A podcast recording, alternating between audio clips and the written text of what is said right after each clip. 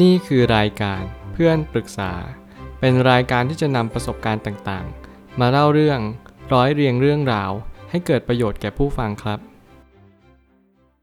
สวัสดีครับผมแอดมินเพจเพื่อนปรึกษาครับวันนี้ผมอยากจะมาชวนคุยเรื่อง การตามหาสิ่งที่ไม่มีอยู่นั้นไม่สามารถเป็นไปได้จริง ข้อความทวิตจากมาร์คแมนสันได้เขียนข้อความไว้ว่า คุณจะไม่สามารถมีความสุขได้เลย ถ้าคุณยังตามหาว่าอะไรคือความสุขที่แท้จริง แล้วคุณจะไม่มีชีวิตที่อยู่กับปัจจุบันได้เลย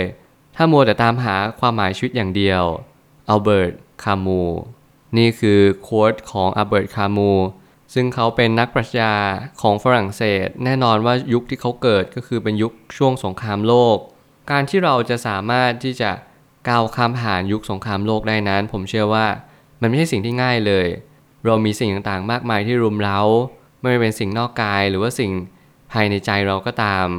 เราเจอมรสุมชีวิตเต็มไปหมดเลย ผมก็เลยกล้าพูดว่ายุคสมัยนี้เป็นยุคที่ค่อนข้างมีความสุขมากขึ้นกว่าเดิม แต่ทำไมเราถึงต้องการปรัชญาของคนที่เกิดในยุคนั้นอยู่ดี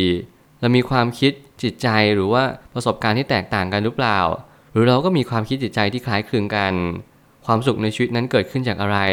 ลองตั้งคำถามมันให้ดี และมุ่งหาคำตอบให้เร็วที่สุด ไม่ว่าอะไรจะเกิดขึ้นขอให้เราเรียนรู้ว่า ความสุขที่แท้จริง มันไม่ได้เกิดขึ้นอยู่กับที่ใดเลย แต่มันเกิดขึ้นอยู่กับวันนี้และตรงนี้เท่านั้น ถ้าวันนี้เราไม่มีความสุข อย่าคาดหวังว่าสิ่งใดจะมีความสุขในชีวิตเราเลย เพราะมันไม่มีอยู่จริง ผมไม่ตั้งคำถามขึ้นมาว่า เราจะไม่สามารถพบเจออะไรกับสิ่งที่มันไม่มีอยู่จริง ไม่ว่าจะเป็นความสุข ความสำเร็จ รวมไปถึงความหมายของชีวิต เมื่อความหมายของชีวิตมาบอกกับเราว่า เราไม่ต้องตามหามันมาก เมื่อมันถึงเวลามันก็จะเจอเอง แต่ขอให้เราตั้งคำถามเอาไว้ในทุกเมื่อเชื่อวัน ว่าเรากำลังคุนคิดหาคำตอบ กำลังไขว่คว้าหามัน นี่คือสิ่งที่เราต้องกระทำไว้ในใจ แต่มันไม่ได้หมายความว่าโอ้โห ทุกวี่ทุกวันเนี่ยเราพยายามนั่งตั้งหน้าตั้งตารอ เราไม่ยอมทำอะไรเลย ไม่ยอมทำกิจอันควร ไม่ยอมทำอาชีพต่างๆ ประกอบอาชีพในสิ่งที่สมควรทำในการหาเลี้ยงชีพ สิ่งนี้เป็นสิ่งที่ผมไม่แนะนำและไม่เน้นย้ำเลยว่า ให้เราปล่อยเวลาทิ้งแบบนั้น แต่ขอให้เราตั้งคำถามเนืองๆมีความคิดว่าเออความสุขคืออะไรความสำเร็จคืออะไร แล้วสิ่งเหล่านี้เนี่ยมันสามารถที่จะไขว่คว้าหาคำตอบมาได้จริงหรือเปล่า หรือมันเป็นเพียงแค่หมอกจางๆ ควันบางๆที่มันกำลังจางหายไปทุกเมื่อเชื่อวัน เพราะว่าถ้าเกิดสมมุติว่าเราเนี่ยเรียนรู้สิ่งเหล่านี้ได้มากขึ้น เราก็จะมีความสุขได้มากขึ้น มันเหมือนประมาณว่า เรากำลังอยู่ความเป็นจริงแล้วว่าความสุขในวันนี้ ก็คือการที่เราได้กินอิ่มนอนหลับ อยู่พร้อมหน้าพร้อมตากับครอบครัว หรือว่าเรามีแฟนที่น่ารัก ลูกที่จิตใจดี เชื่อฟังเรา ตั้งคำถามแสวงหาคำตอบ แล้วเราจะพบเจอคำตอบ ให้ลองทำตามขั้นตอนดังกล่าว แต่ก็อย่าลืมที่จะใช้ชีวิตอย่างมีสติในทุกวัน เมื่อเราใช้ชีวิตอย่างมีความสุขในทุกวันนั่นหมายความว่า เรากำลังมีสติอยู่กับปัจจุบันนี้ เมื่อเราเกิดเหตุการณ์ใดเหตุการณ์หนึ่งเข้ามาอย่างชีวิตของเรา แน่นอนเราก็กำลังสับสนงงงวยว่า เราจะทำยังไงต่อไปกับชีวิตเราดี ปัญหาหนึ่งย่อมเกิดขึ้นมาตามประสบการณ์ที่เราคุ้นคิดถึงมัน หากว่าเราคุ้นคิดถึงอนาคตมาก อนาคตก็มักจะมาหลอกหลอนเรา ถ้าเกิดสมมติเราคุ้นคิดในเรื่องการเงินการทอง อยากจะมั่งมีสีสุข จนเราขาดเหตุที่ถูกต้องไป เราก็จะถูกหลอกหลอนด้วยความโลภในสิ่งที่เรามีอยู่ในร่างกายของตัวเราเอง เมื่อไหร่ก็ตามที่ความคิดและจิตใจมันไม่ได้โคจร เข้าไปด้วยกัน เมื่อนั้นเราก็จะไม่สามารถตระหนักรู้ว่า เราควรทำอะไรให้ดีที่สุดในณวันนี้ การเปลี่ยนแปลงนั้นย่อมเกิดขึ้น ทุกสิ่งทุกอย่างมันกำลังมาย้ำเตือนเราว่า เรากำลังตามหาสิ่งที่ใช่กันจริง ๆ หรือเปล่า เรากำลังมีความสุขในชีวิตกันจริง ๆ ใช่ไหมและเกิดสมมุติว่าเรากำลังหาความสุขเรารู้กันหรือเปล่าว่าความสุขอยู่ที่ใด อยู่แห่งหนใด ถ้าเกิดสมมติเรามัวแต่ตามหาสิ่งที่มันไม่มีอยู่จริง แล้ววันนี้ชีวิตเราคืออะไร ความหมายชีวิตอยู่ตรงไหน หรือมันกลับกลายว่าความหมายของชีวิตมันอาจจะอยู่ในณวันนี้ ณตอนนี้เลยก็ได้นำมาทำเป็นสิ่งที่ไม่สามารถจับต้องได้ ร้องใช้ใจรับรู้ และจิตใจเป็นเพียงธาตุเดียวเท่านั้น ที่สามารถสัมผัสถึงสิ่งที่มองด้วยตาเปล่าไม่เห็น เมื่อเราใช้ใจเป็น จิตใจนี้แหละจะเป็นตัว เหมือนเป็นแว่นขยายกล้องจุลทรรศน์ ให้กับนามธรรมให้กลายเป็น สิ่งที่เรามองเห็นด้วยตาเปล่าได้ เหมือนกับว่าเราพยายามใช้ใจมองในสิ่งต่างๆ มากยิ่งขึ้น ความรู้สึกความใส่ใจ อารมณ์ต่างๆ ที่เราต้องใช้ใจมอง มันก็ทำให้เราเล็งเห็นว่าจริงๆมนุษย์เราแต่ละคนก็ไม่ได้แตกต่างกันมาก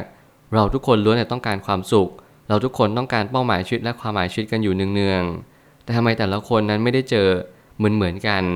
ทำไมบางคนนั้นตต้องมีความคิดที่ไม่เหมือนคนอื่นเขาทำไมบางคนต้องมีความคิดที่ไปตามคนอื่น ชาวบ้านคิดยังไง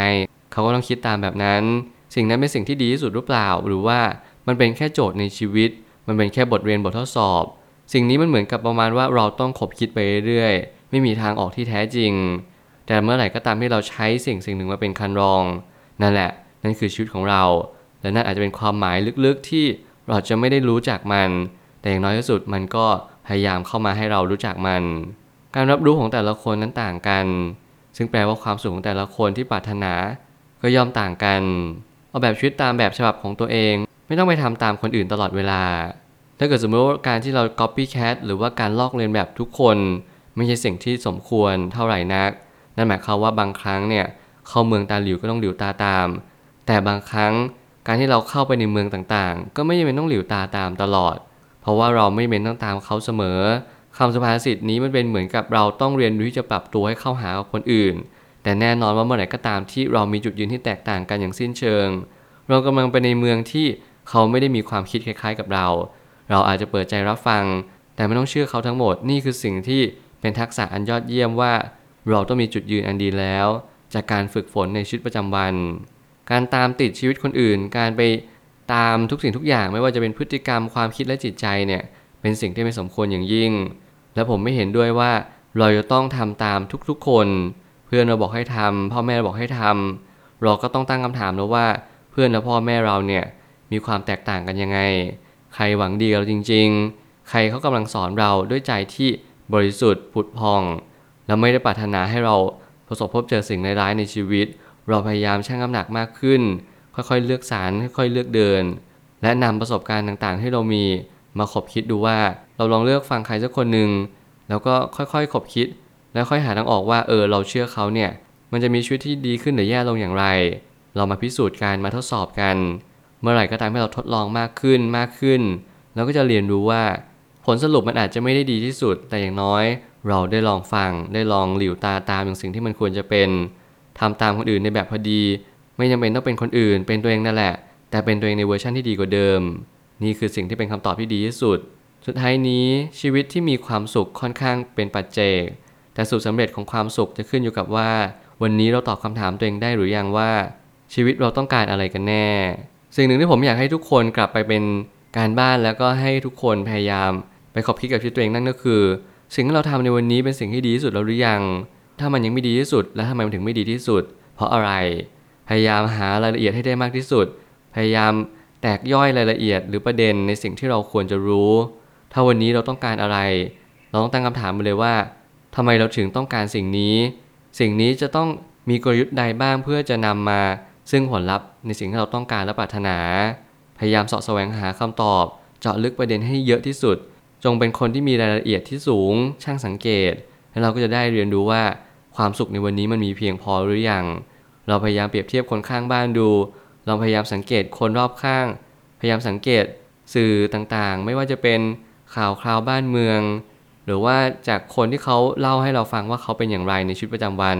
เมื่อนั้นเราก็จะค่อยๆ ค้นพบว่าตัวเองอาจจะมีความสุขอยู่แล้ว ความหมายชีวิตที่เรามีอยู่อาจจะครบถ้วนสมบูรณ์อยู่แล้ว เพียงแต่เรายังไม่มีสติเพียงพอ ในการมองย้อนกลับมาดูตัวเองว่า วันนี้เรามีความสุข ไม่ได้แตกต่างจากผู้คนทั่วไป และไม่ได้ผิดแผกจากค่าเฉลี่ยในสิ่งที่มันควรจะเป็นเมื่อนั้นเราจะค่อยๆ มีความสุขที่เพิ่มมากขึ้น และความสุขจะเสถียรมันเหมือนกับความสุขมันสเตเบิลและไม่แปรเปลี่ยนไปไหน ตามคุณภาพของจิตใจที่เรามี ผมเชื่อทุกปัญหาย่อมมีทางออกเสมอ ขอบคุณครับ รวมถึงคุณสามารถแชร์ประสบการณ์ ผ่านทาง Facebook Twitter และ YouTube และอย่าลืมติด Hashtag เพื่อนปรึกษาหรือ f r ร e n d t a l k a ด้วยนะครับ